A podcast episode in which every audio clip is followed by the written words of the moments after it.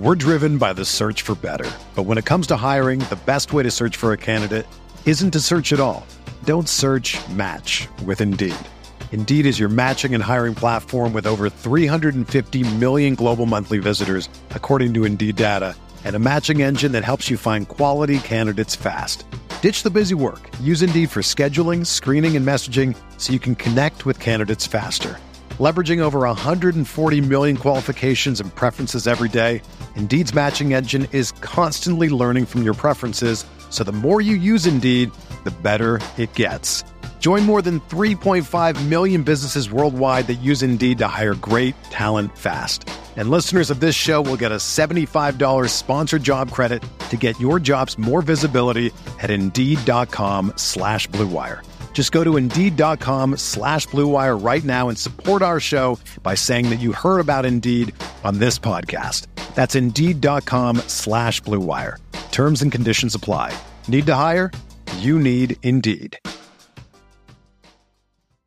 This podcast episode is brought to you by Coors Light.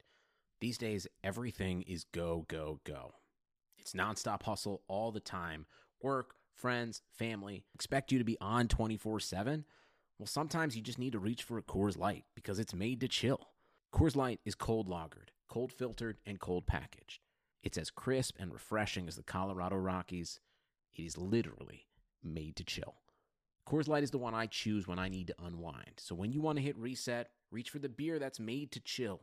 Get Coors Light in the new look delivered straight to your door with Drizly or Instacart. Celebrate responsibly. Coors Brewing Company, Golden, Colorado. You're listening to the Bear Report podcast with Zach Pearson and Aaron Leming, providing extensive coverage of the Chicago Bears for the Bear Report website. The podcast is powered by Overtime Media. Now, here's Zach and Aaron.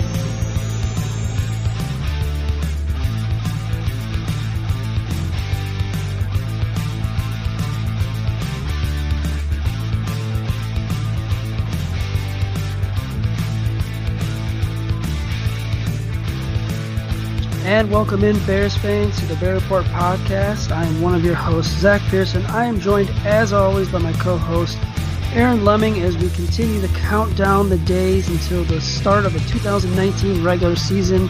We are in week three of the preseason, and believe it or not. Um, after the first two games against the uh, Panthers and Giants, both losses, the Bears are heading to Indianapolis on uh, Saturday night to take on the Colts for their third preseason game of the year.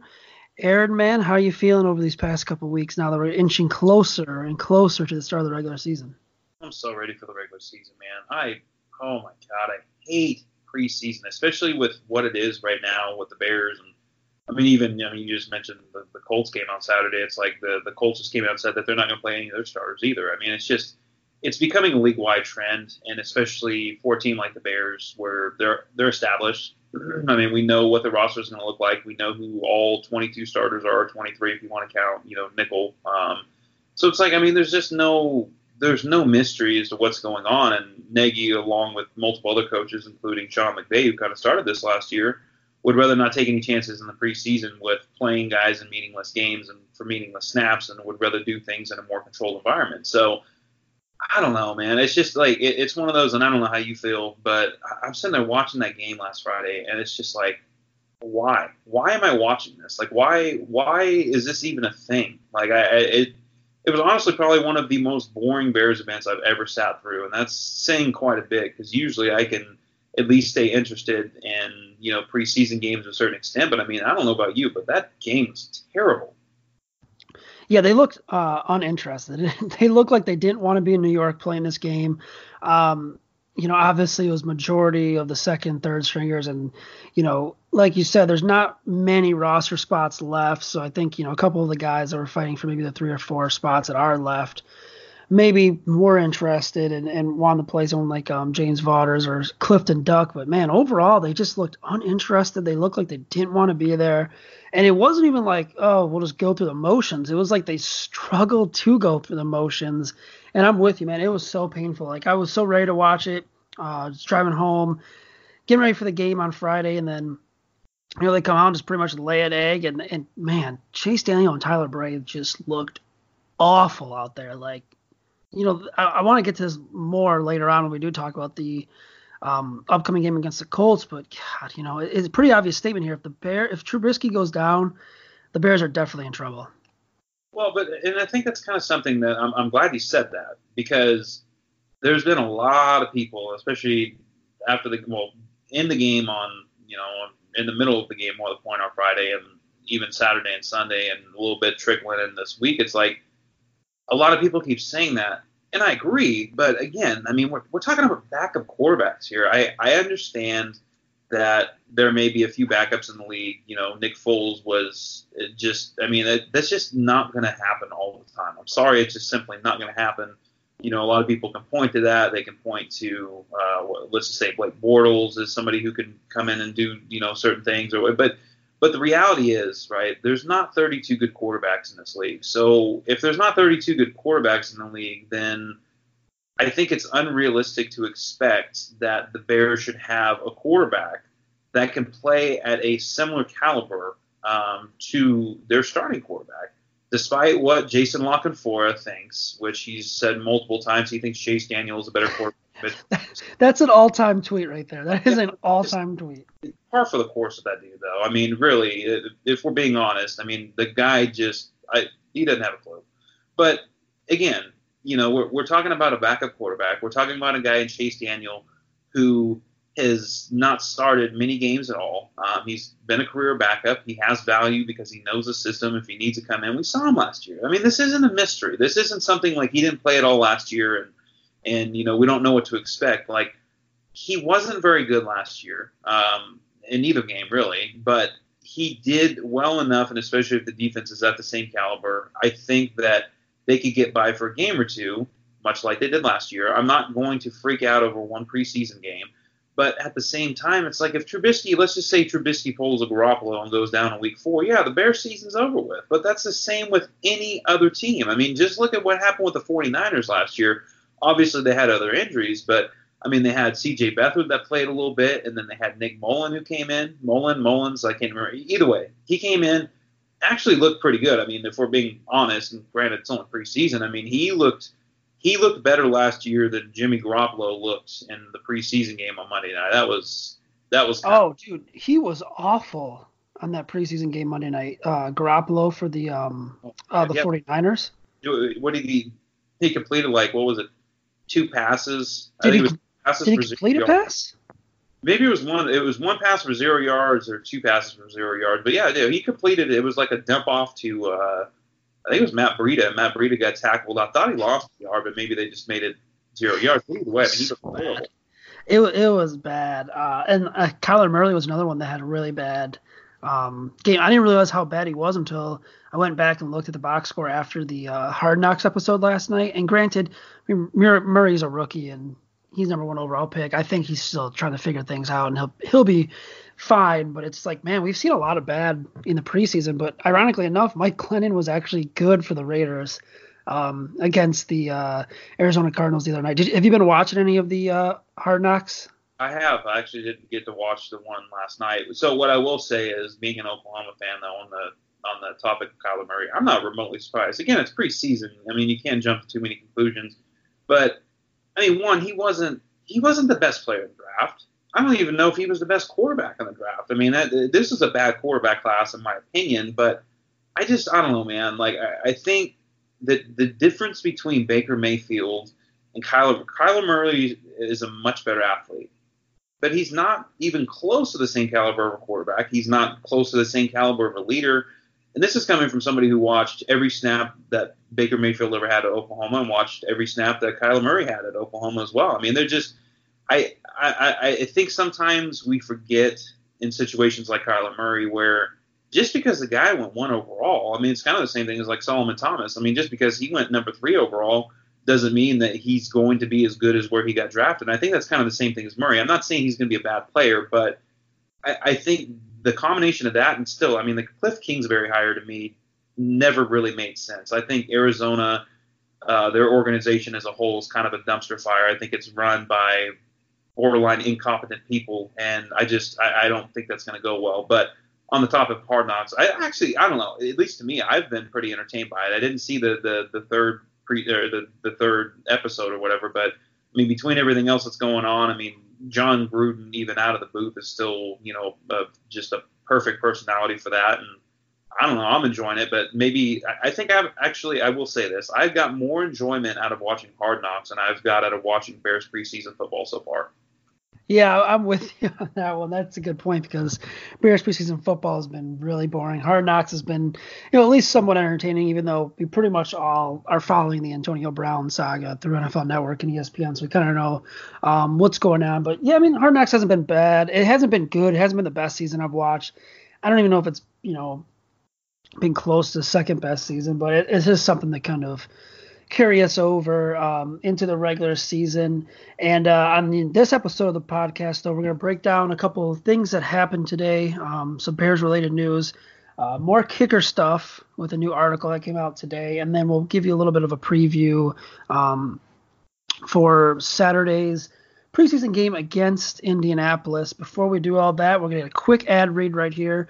Um, the regular season is right around the corner, and while we all know it's easy money betting the Bears to crush the Packers on opening night, most bets are much harder and require far more knowledge of the NFL landscape.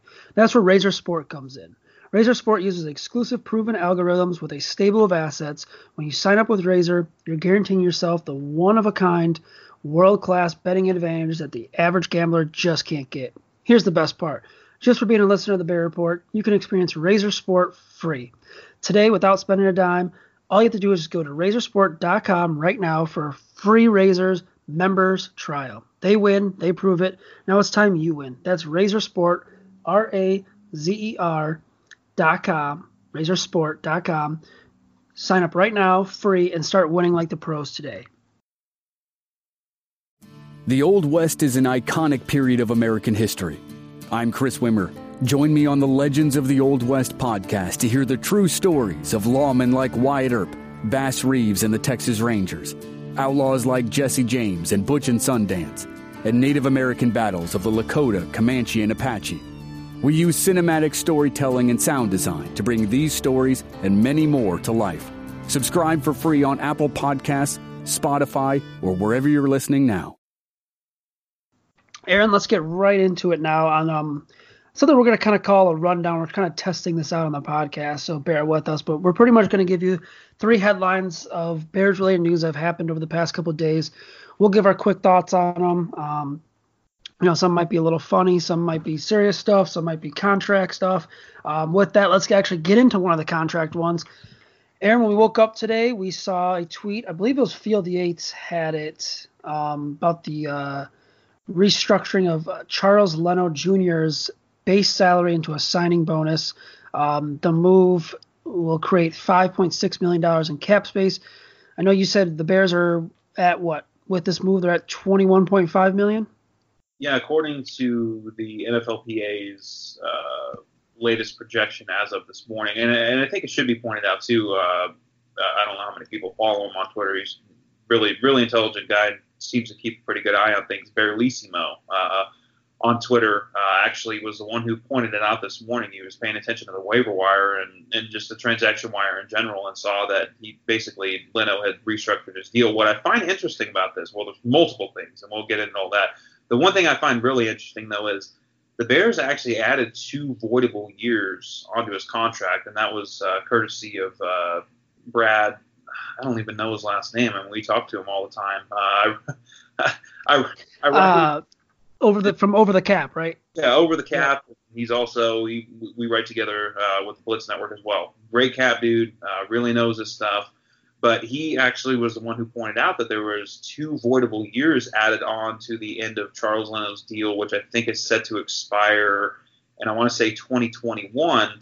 Uh, what I find interesting about that is they did that so they were able to break out the, the you know so basically what happens when you restructure a deal like that or when you you know convert that into a signing bonus is you can spread that over the life of a contract as long as it's under uh, well five years or under. So in the case of what the bears saved they converted um, what was it like seven million. I have to look exactly. I think I want to say it was like right around seven million because you still have to have a base salary, and that is based on years of service. And I want to say that he was in the like the second to the highest tier. So you take whatever it was converted, let's just say seven million, and instead of breaking it out into three years like he originally had on this contract, where you're still going to have that, it's basically a prorated thing where it still counts against the cap. So you know, seven divided by three, which would be roughly what 2.33 million that would be added onto the cap hit, so it's less savings and it's also more dead money in the future that you would have to deal with, uh, especially going into next year.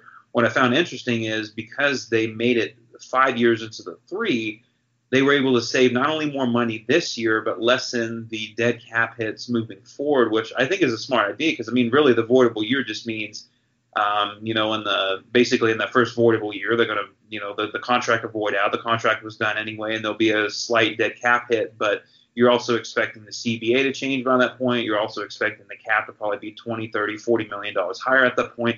I guess, long story short, I just think that was actually a really smart move by Ryan Pace, and it's something that he seems to be developing in terms of these voidable years over the last few years. He did the same thing with Buster Skrine, um, where you know you can you can move different things around to where it kind of lessens how much like you're paying eh, when you're when you pay a signing bonus out like in terms of actual cash like let's say it's a seven seven million dollar signing bonus you're physically paying it out. The bears will pay it out on a certain date usually anywhere from three to five days after it's signed.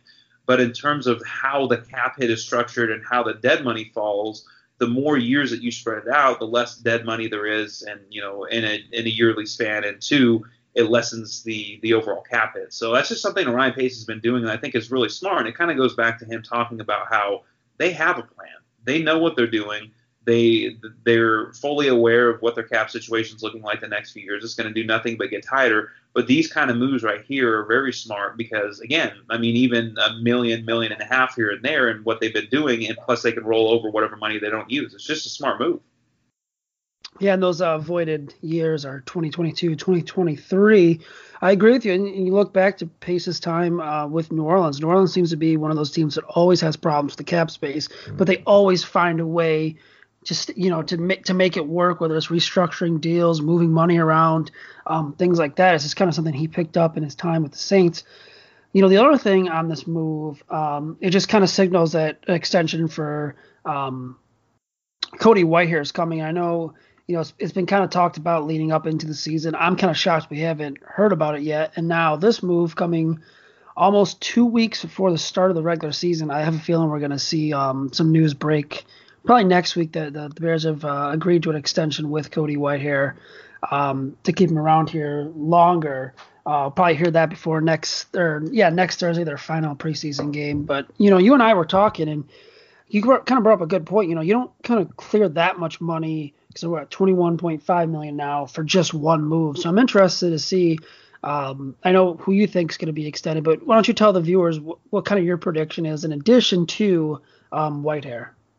Well, I think there's there's two main candidates, and I'm, I'm sure you're going to kind of counter the one here because we talked about this before, so we both know how we feel here. But one of them is obviously Danny Trevathan. I don't know. I mean, it, it's one of those situations where it's almost going to have to be like a Bobby Massie deal. He's a veteran he's getting up there in age. He's still a valued member of the defense. He's one of the leaders on you know the top defense in the league. But at the same time, they can't really afford to pay him seven eight million dollars a year. So I think it's going to have to be one of those team friendly deals. But he's one of those guys that could make sense because again, when you extend somebody like that, you can put the signing bonus in a certain way, and not only can you add a little bit of money onto the cap hit this year to his existing deal, but you could also lessen the cap hits and, and you know in the following years. And so he was the one that would probably make the most sense to me. Uh, the other one that could make some sense, and I know this is where you're probably going to have, uh, you know, mm-hmm. a different opinion, would be Chase Daniel. Um, you know, obviously the, the money and all that stuff, but I he's the only other one I could think. I mean, it, it, unless I'm missing somebody, I mean, those are really the only players because you're not going to extend Ha Ha Clinton-Dix. I mean, you haven't seen the guy play a regular season game.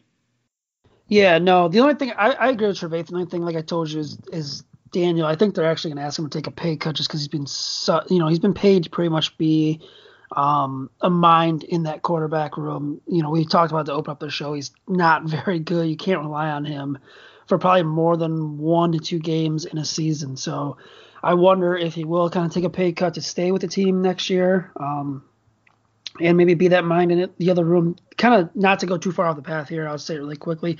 I kind of wish the Bears had a younger quarterback, just like a developmental guy. Maybe they took him like the sixth, seventh round, just to throw out there in the preseason, and someone we could actually maybe get excited about as a backup or someone they could develop as a third stringer. But that's a story for another podcast. Um, yeah, I think we're in agreement with Trevathan. Obviously, down the line, you have to pay Eddie Jackson, you have to pay Tarik Cohen, and you know you'll find out this year if you have to pay Mitchell Trubisky. So there'll be a lot of interesting moves for the Bears to make, um, specifically Ryan Pace over the next couple of years, and we'll just have to keep an eye on this cap situation um, as we go on. The other news from today, uh, a little more recent that happened this afternoon. Um, the Arizona Cardinals they released Kevin White. Kevin White lets the Bears down again because now the Bears are not projected to get that fourth round uh, comp pick for next year's draft. White was cut. He's he's healthy. His injuries looks like he's recovered from his injury, and uh, it's a little shocking too because um, if you look, I believe the let's see the Cardinals. Is it Hakeem Butler that was uh, hurt the other day in uh in during a game, and uh, they yeah they expect their rookie wide receiver they expect to miss some time so yeah, I don't, you know, obviously White did have that injury, but you know, it just he just could never put it together in Chicago. Now it looks like, you know, I don't know when we'll hear from him next. I mean, I'm sure someone will give him one more chance, but yeah, that the biggest story with the Bears is that comp pick. Yeah, and that's the unfortunate part. Didn't even really know this was a scenario until I think it was what last week when Nick, I think his last name is Nick Korte, uh, from also from Over the Cap, had pointed out because the Bears were is basically a five to four ratio in terms of they had lost five guys and signed four, um, and that was the reason that they were going to be able to cash in on the Adrian Amos comp pick. But unfortunately, with Kevin White getting cut, I mean, there's I guess there's a chance, probably not a high chance, but there's a chance that he could they, they could end up signing him um, and then the other aspect of that, which I don't think is going to happen at all because it just makes no sense, and I don't think the Bears really valued comp picks that much, was uh, that they could either cut Ha Ha Clinton Dix, which I highly doubt is going to happen, or they could cut Mike Davis, which again I highly doubt is going to happen, and then they could get back in the green. So the only other factor that would that would be in play would be uh, if Eric Kush and Bryan Witzmann started, I think it would be eight to ten games. Then it could factor into where they could get that pick back. But I mean, I feel bad for Kevin White. Um, I've said it for a few years now, though. I mean, the guy is just not built to play football. He's not built to play professional football in the NFL. I mean, there's just some people who are and some people who aren't. I mean, you you can't be injured every year and not have durability issues. I mean, yeah, some of this stuff's been freak stuff, but I mean, other stuff is just, I mean, he gets hit and his bones break, and obviously that's not the case with this, but it's unfortunate because obviously the Bears burned a seventh overall pick on the guy. He got hurt. he got hurt again. Uh, they finally, I don't even know why they kept him on the roster last year, but they finally let him go he signed to the Cardinals. Looked like it was, you know, at least going to pay off for the Bears in terms of getting a fourth round comp pick because of him. And all of a sudden now he's off the roster. So it's just, you know, uh, just one more way for Kevin Kevin White to to let down Bears fans. And again, I'm not making light of him being injured, but it's one of those situations where when you look at the overall spectrum of he was quite possibly one of the biggest busts in Chicago Bears history, and, and a, a lot of that wasn't his fault with injuries, but when you compare that and then you look at it and say, well, at least they'll be able to get a, a fourth round comp pick because the Cardinals gave them, you know, enough money to where it, you know, it, it, factors in. And then all of a sudden here we are, and now the Bears aren't even going to get a fourth round comp pick. So now they're down a fourth round pick um, because of the deal for David Montgomery and the, with the Patriots, and now they have what is it? They have the the fifth round pick that they, they have their own fifth round pick, and then they have a conditional fifth round pick from the Raiders, and then the, the conditional six along with their own six. I mean, they have plenty of ways to move back and do different things, but I mean, you can never argue with having even a conditional fifth that's basically or fourth that's basically a fifth. I mean, it's still a value, and unless something crazy happens, I mean, the Bears are just going to go another year without getting a comp pick. Yeah, um, yeah, it's you know to kind of touch on your point about the Eric Kush and Witzmann. I think Kush is actually listed as a starter. I think he's going to be the starter this year for Cleveland, so that'll be something to kind of um, monitor because I could see him playing or starting the eight games. Uh, that's kind of like the under the radar move. I really didn't even factor in him or Witzmann um, into the equation. But yeah, you know to go with the whole Kevin White thing, yeah, it's unfortunate. I mean, it's not his fault that he couldn't stay healthy, and and the guy had potential. Remember, there was a time, I mean, there was a debate going up to the draft who was the better wide receiver, Kevin White or Amari Cooper. When you watched Kevin White at West Virginia, man, you know the ability to turn you know a quick short pass into a long touchdown with his breakaway speed was just. I remember watching him for the Mountaineers, and it, it, it was fascinating, and uh, it just you know it never panned out. Um, for for the Bears or Kevin White now. Um, he has cut from the Arizona Cardinals. Uh, let's let, we'll get into our final and third topic in this breakdown. Let's hit a quick break, really quick, and we'll be right back.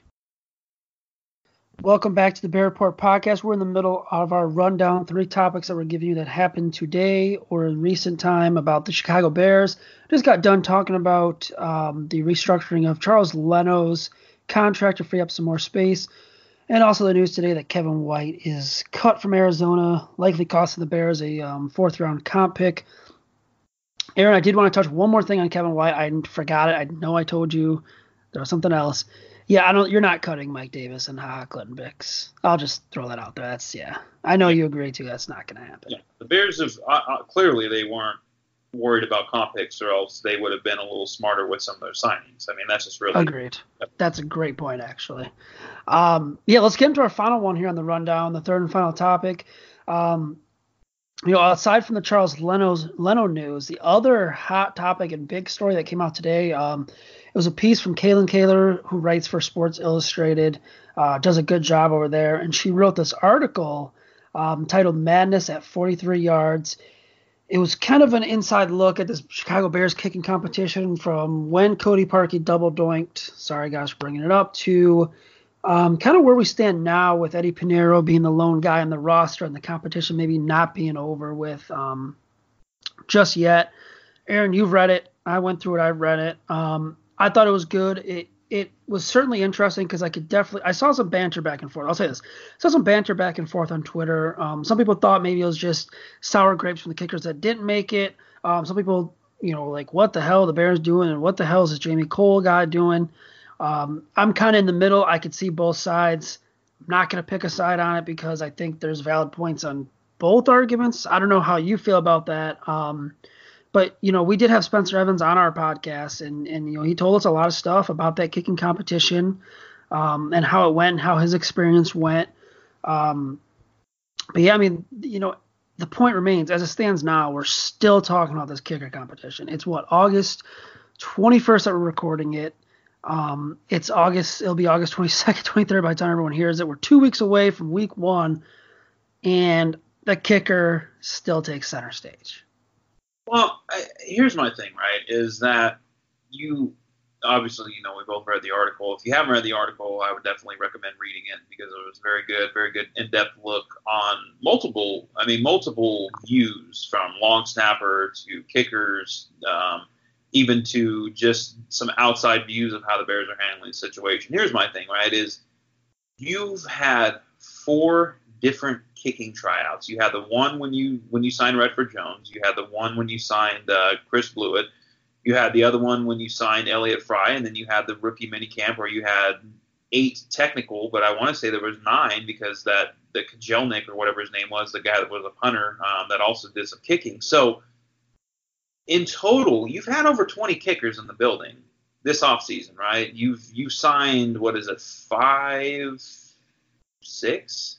Six guys. I want to say six. Yeah, that would be six or maybe five. Either way, yeah, five uh, so, so, yeah, Blewitt, Fry, Piñeiro, three. Um, yeah, had uh, Baron. Baron, four. Uh, Redford Jones. Jones, yeah, so five, right? Yeah, so I mean that, that's so that's my thing. Like, you've had five different guys on contract.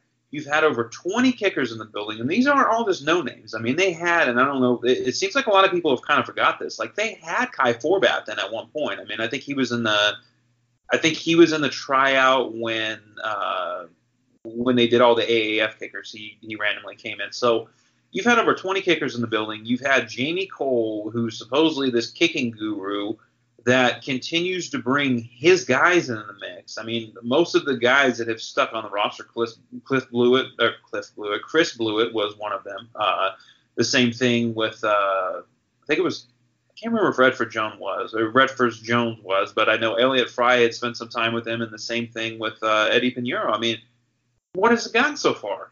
I mean, you got one guy that you basically kept on your roster, and Elliott Fry, who you knew never had a leg. I mean, we all knew that. And that's the thing. Like the Bears clearly knew it, or else they would have given him a better opportunity. It's like realistically, he may have kicked a little bit better, but it's like when you're actually looking at it. I mean, it's it's clear that he was never actually going to be an option. So it was more one of those. Well, they wanted to push, uh, you know, Eddie Piñeiro all of a sudden now you got a situation where Eddie Piñeiro's been somewhat vocal about the fact that he doesn't really feel like there's been much consistency eh, with the with the practice reps and what he's been doing. So now you're giving him the practice reps. He's still not perfect, but he was what seven for eight today was what was reported. Um, uh, that, that was yesterday. So he was seven eight for eight yesterday. Was um, he? Yeah, because we can't really essentially report until Matt Nagy um, talks. So when he talked, I believe it. I want to say it was either Arthur Arkush or um, Mark Grote had it. That it was like it was seven for eight from yesterday. So either way, the, the point being is, I mean, you can you can feel how you want. I mean, it's all opinion at this point, but at least with my stance is, again, you brought in over 20 kickers. You've had different five different guys signed to the roster. You traded a conditional pick for a kicker and yet you still don't have it figured out. I mean, we're we're recording this podcast on August 21st.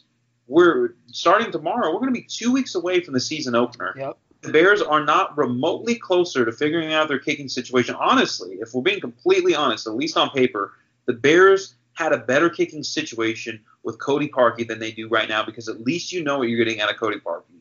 And that's then that's kind of so that's that's my bigger issue is that it's like after all this time, and who knows? Piñeiro may come out the next two games. I think if he comes out and he, he kicks well and he doesn't miss a kick, I think he's probably going to get the job. But that's still a lot to expect, especially when the offense has been so damn terrible with both Chase Daniel and, and Tyler Bray. I'm sure we're going to see Tyler Bray for the majority of the fourth game. So it's just one of those situations. So now you're back in the same position where you, you're going to trade for another guy like a Joey Slye, who's looked really good preseason. But again, we don't know. I mean, they, we already know it's been reported by multiple outlets that the Bears attempted to trade a conditional fifth round pick for Kaare Vedvik.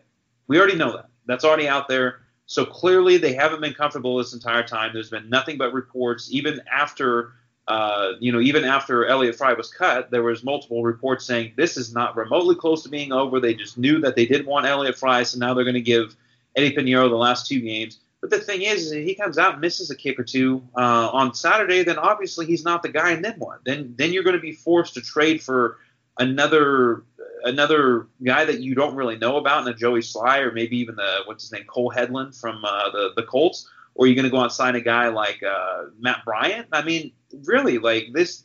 It, I I'm not saying that there wasn't a, there was a ton of options, but again, it's one of those things where it's kind of hard to argue against this being a complete clown show at this point because again, they brought in a ton of kickers. They've had multiple kickers on the roster. They've cut multiple kickers.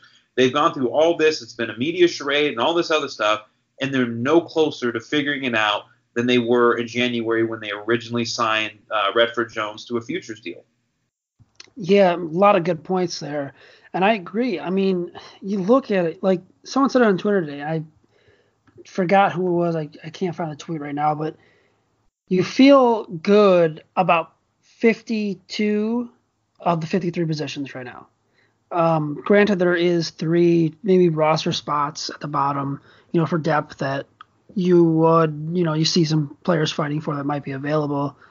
Other than that, man, I mean, like the the kicker position, you could say what you want about Mitchell Trubisky and and his steps in in, in progress, but like at least you feel good. Like, at least you know what you got. You don't know what you got from Eddie Piñeiro because you haven't seen him kick in a live game this year. Like outside of preseason where he's already missed a kick, you haven't seen him kick in a regular season game. You haven't seen him kick in in you know conditions at Soldier Field or, or anywhere else. So, yeah, I mean, you know, the you see Sunday the Bears make the move to release Elliott Fry, and right away you're thinking, okay, Eddie Piñeiro won the job, but has he won the job?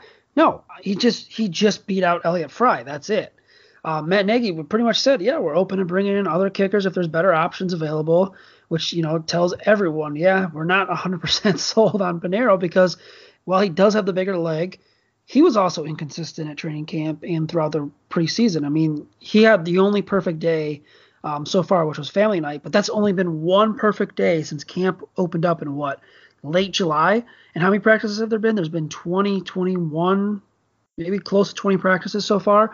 Um, you know, including going back to Halas Hall for these past two weeks now. So yeah, it's just you, you, don't feel good about it. I hope I'm wrong. You and I both were on the Piñeiro train. We both said we we think he's going to win this job. Um, he's got his chance. We'll say that. he's definitely got his chance. Um, and and he actually, I, I do want to say something though, because looking at the quotes from um, when he talked to the media on what was it Sunday, I believe.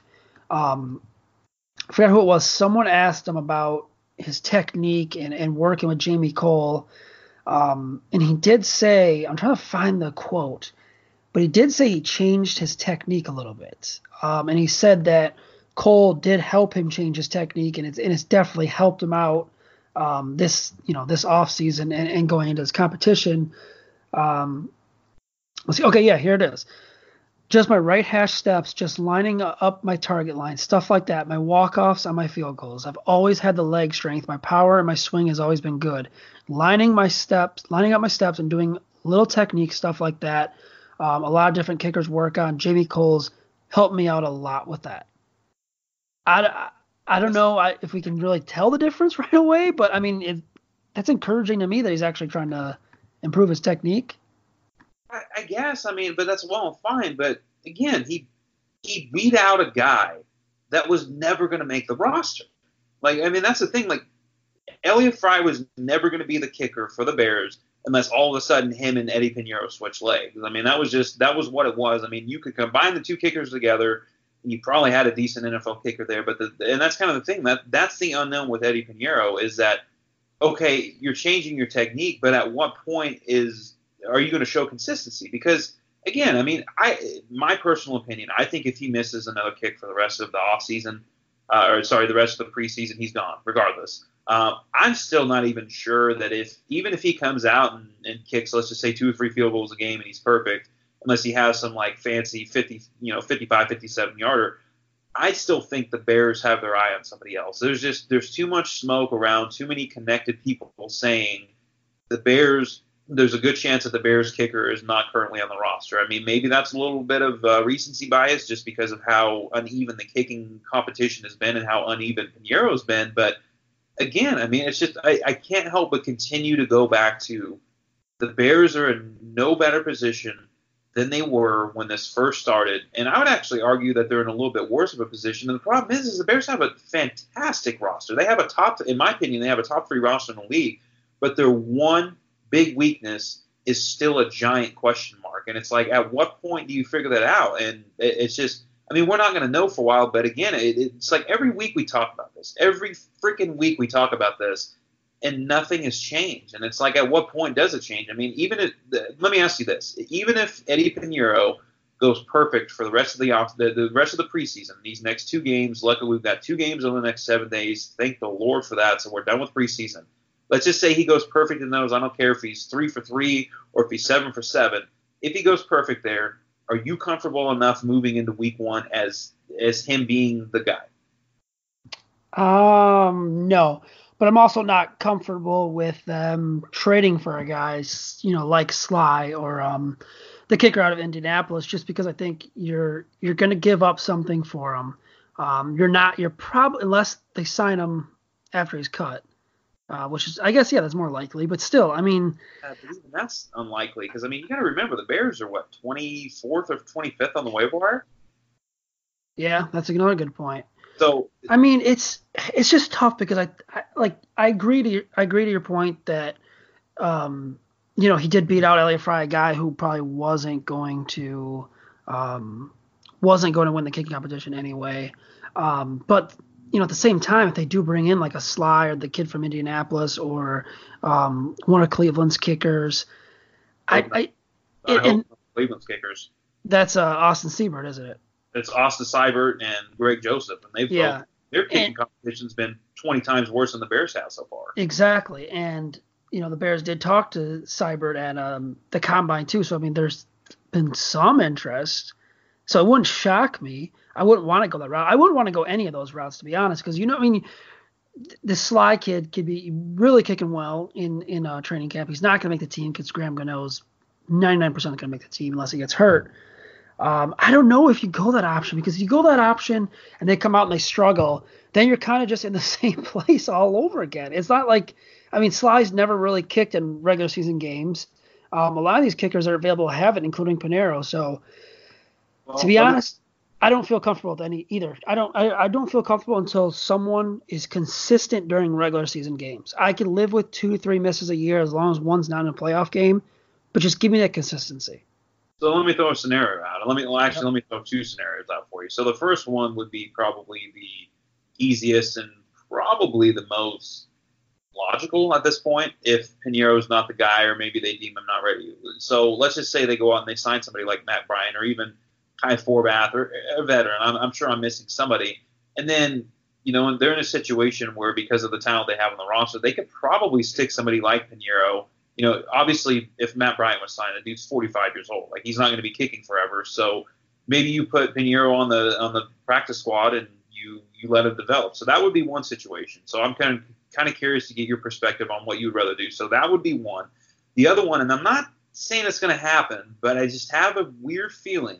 Just speaking of Joey Slye, I have a weird feeling that the Panthers could end up keeping uh, could end up keeping Slye in either trading Graham Gano or flat out releasing him. Now I know he's had some some health issues. I mean, he, he missed a few games last year and obviously hasn't kicked yet. And I think they've been being over over cautious. But I mean, go back and look at his numbers. Graham Gano has been a pretty damn good kicker when he's been with Carolina. So out of those two options, let's just say that you traded, you know, a conditional, not even conditional, let's just say a six or seventh round pick for a guy like Gano. He's still 32 years old. Uh, because of the way the contract was structured, you have like a 1.9 cap hit or 1.9 million dollar cap hit this year, and then like a 2.3 million dollar cap hit next year. I mean, it, it, that's not bad at all when you're talking about a kicker. Who would you? I mean, what route would you rather go? Because obviously, I'm kind of in the same position as you. I don't think I really want to see another unproven guy. But if you're going the veteran route, how would you want to go about that? Yeah, so it's just veterans between Gano and um, Bryant. I'd I'd go Gano. Okay. Now, see, I'm in the same position. I, I am yeah. right there with you because I actually think Atlanta might end up re-signing uh, Matt Bryant just because I, and I'm not going to attempt to. Oh, you're, I, the the Italian kid, right? The, the Italian dude that was with, with that was Tavecchio. Yeah, whatever his name is. Either way, apparently he's been terrible this preseason and during training camp so far. So, I mean, Matt Bryant may not even be an option, but I agree with you that if somebody like a Graham Gano was available, and we see this every year where veteran guys, and it doesn't always have to be kickers, although it was last year with Dan Bailey, um, that veteran guys will sometimes get released. And if it's if it's anybody like that, I would take a shot on Graham Gano. Why not?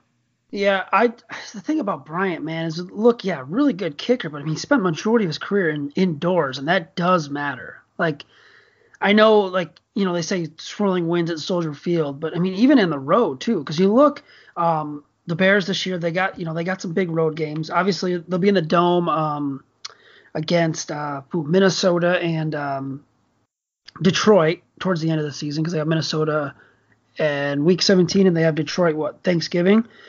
But then you look, okay, not even talking playoffs because obviously that's going to be you know the big talking point. But you have to go to Green Bay in December. You have um, you have to go to LA not really bad weather. Um, Philly in November, never know. Um, and then you have a bunch of games at home from you know uh, October 20th to the end of the season, and then add in that playoff game. So yeah, I, I don't know, man. They're just in such a tough spot. Like it's just it's so frustrating. And I know we share the same thoughts on this because it's like we're not like we both wanted Pineiro. We both thought Pineiro would be the fit. I, I guess not wanted, but we both thought Pineiro would win the job. But it's like even still, like even if Pineiro is the week one kicker until he shows consistency, I don't I don't feel comfortable. Yeah, I'm, I'm the same way. I mean, I think ultimately, I think the Bears. I mean, and, and that's the thing is I've seen a few people criticize Ryan Pace. It's like he was going to give up a conditional fifth round pick for a guy that's never kicked in an NFL game, and people are upset saying that he didn't he didn't he didn't go get his guy. He wasn't aggressive enough. It's like they offered a conditional fifth round pick. The the Vikings gave up a fifth round yep. pick for a guy that they're using as a punter right now. Like yeah, what? he's been punting, and Dan Bailey and him have been both been what bad. Yeah, well, that's that, that's what I'm saying. So it's like, I mean, obviously the Bears viewed Vedvik as their guy.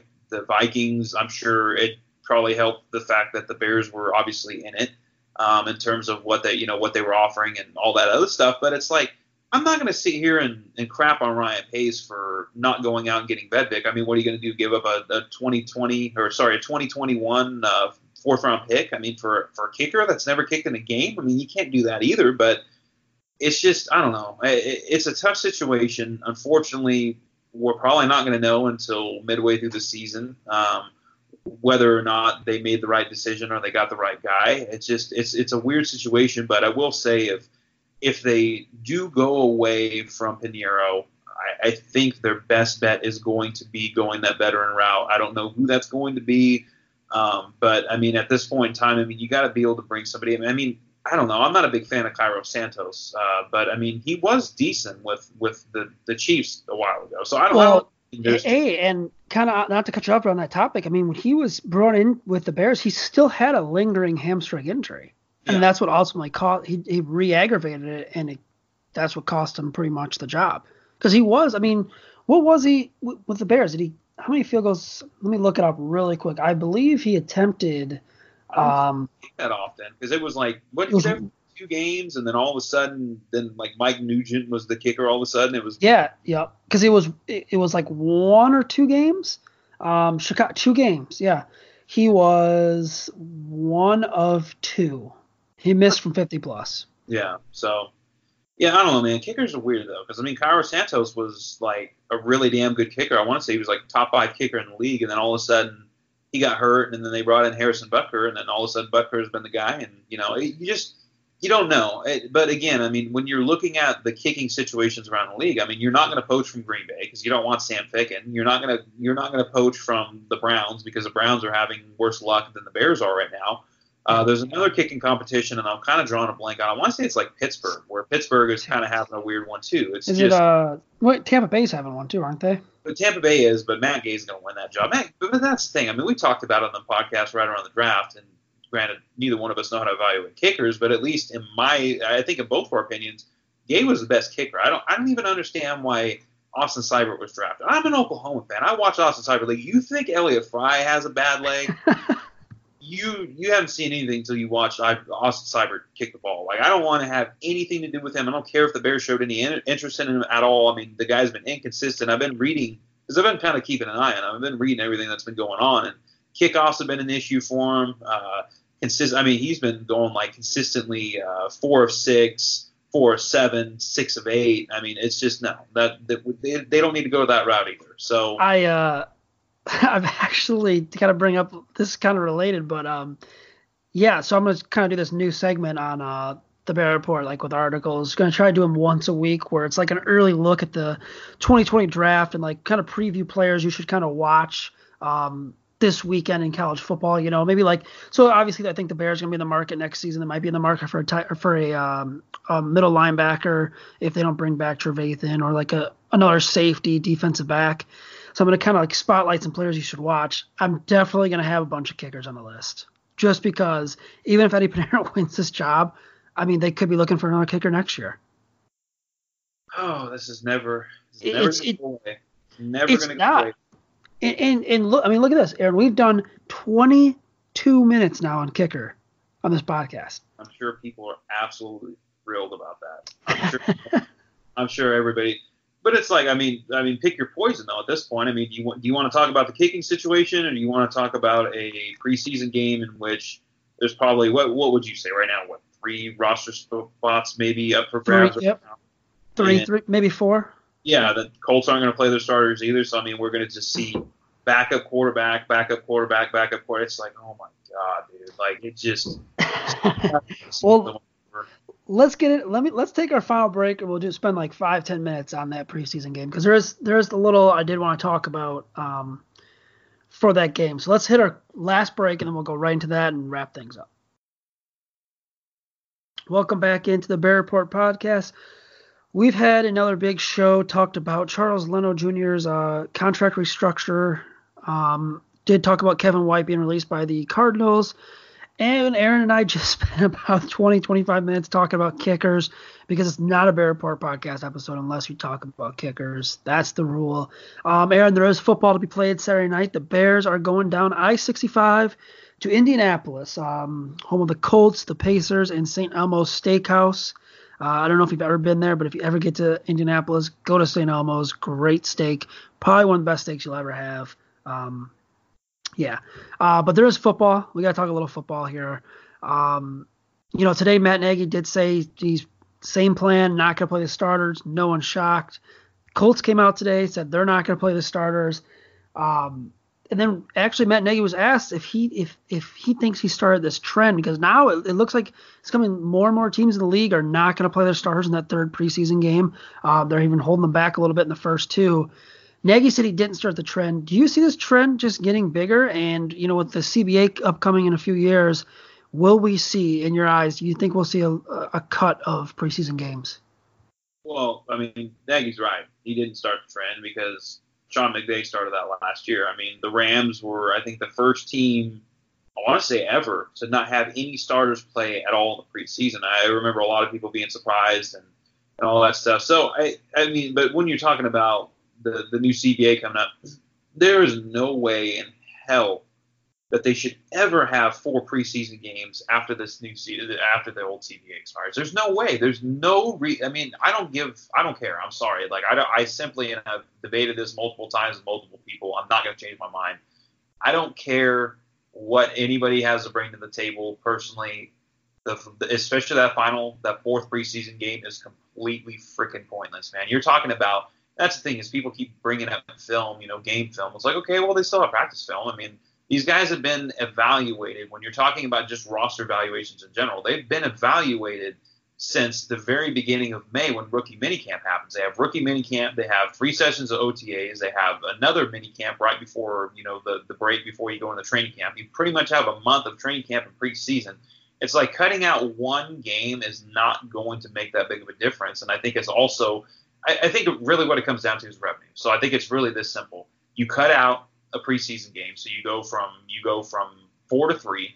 You cut out that preseason game. You start the season, you know, a, a week earlier. Um, so let's just say the very beginning of September or whatever that would be, you know, or you know, last little bit of August, depending on how that all falls.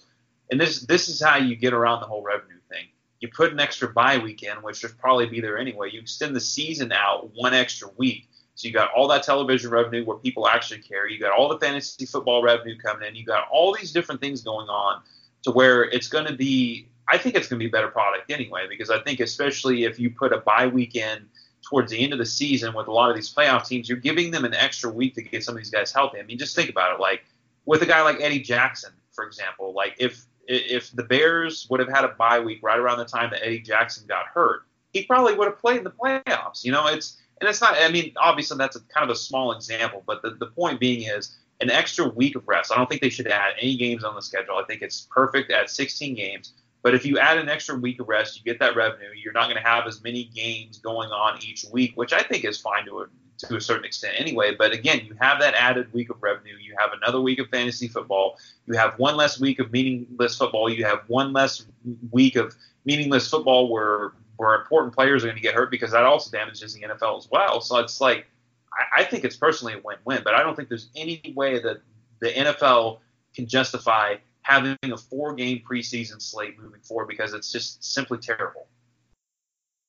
Yeah, I'm with you. I agree 100%. I I'm sick of the four game preseason. It's just it's it's rough. I mean, look at us right now. It's just like we're talking about essentially, like you said, three to four spots available. Last Friday's game against the Giants was brutal to watch.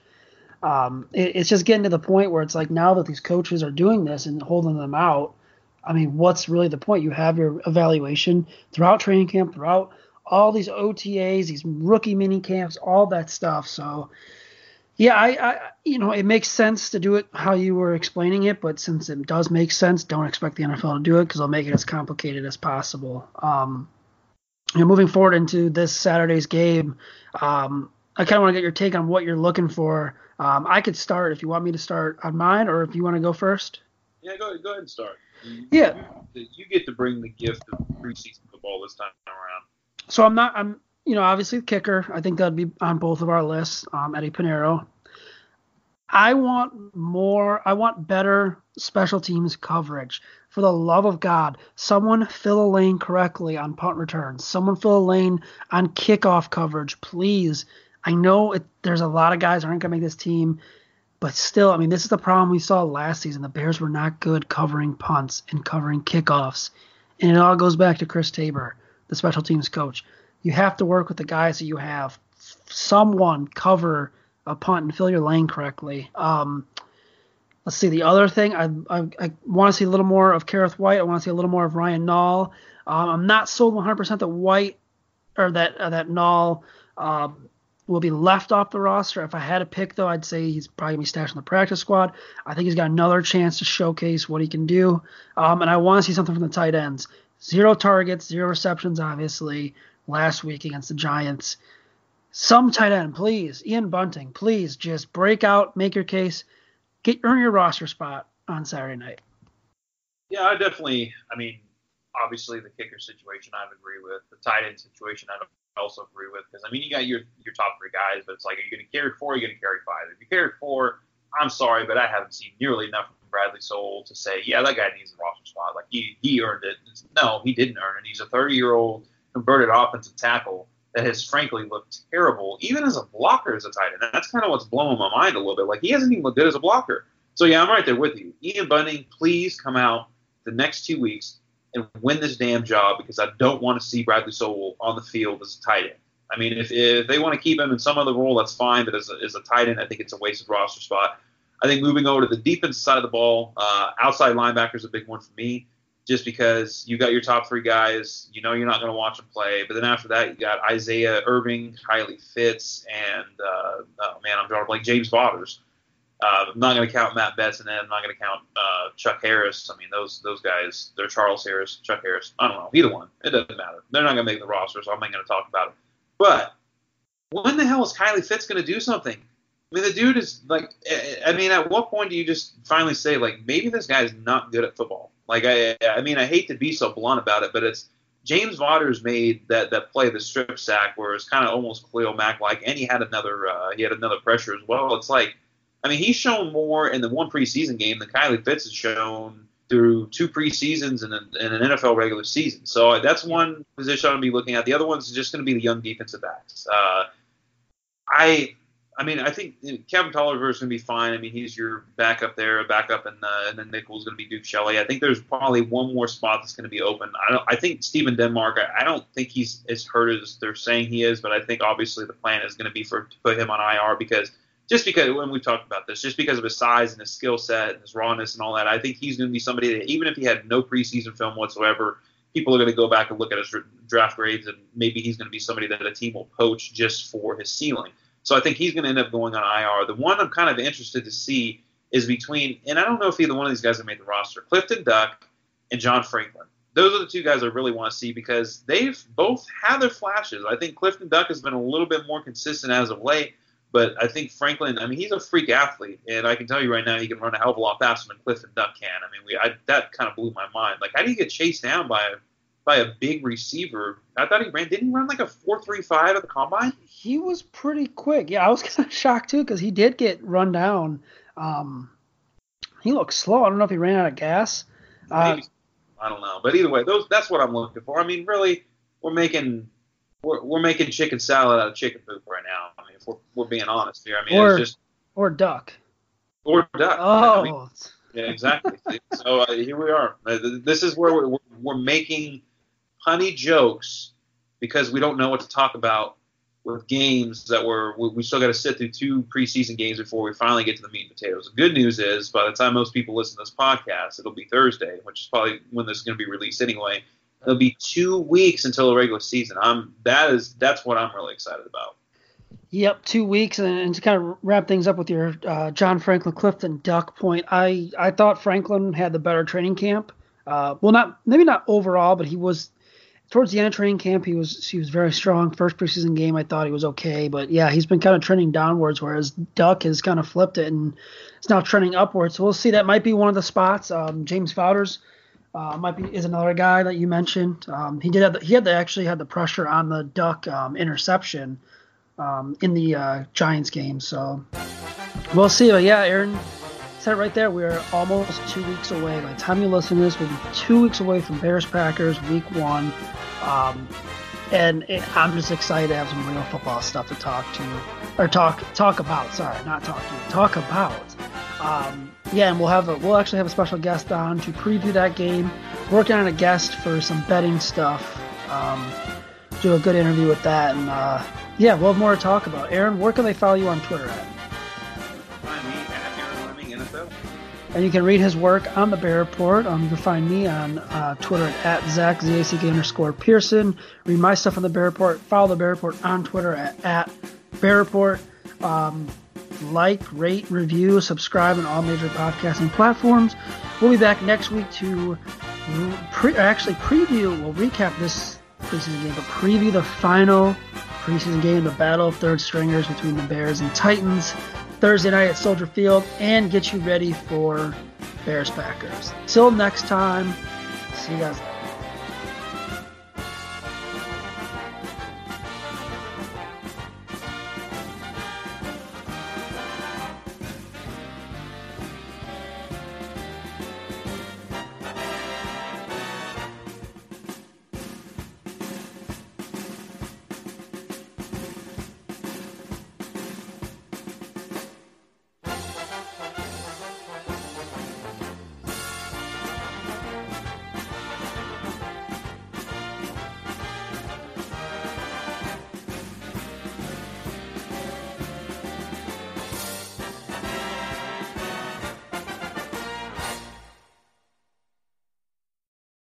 The ones who work hard to ensure their crew can always go the extra mile, and the ones who get in early so everyone can go home on time, there's Grainger, offering professional grade supplies backed by product experts so you can quickly and easily find what you need.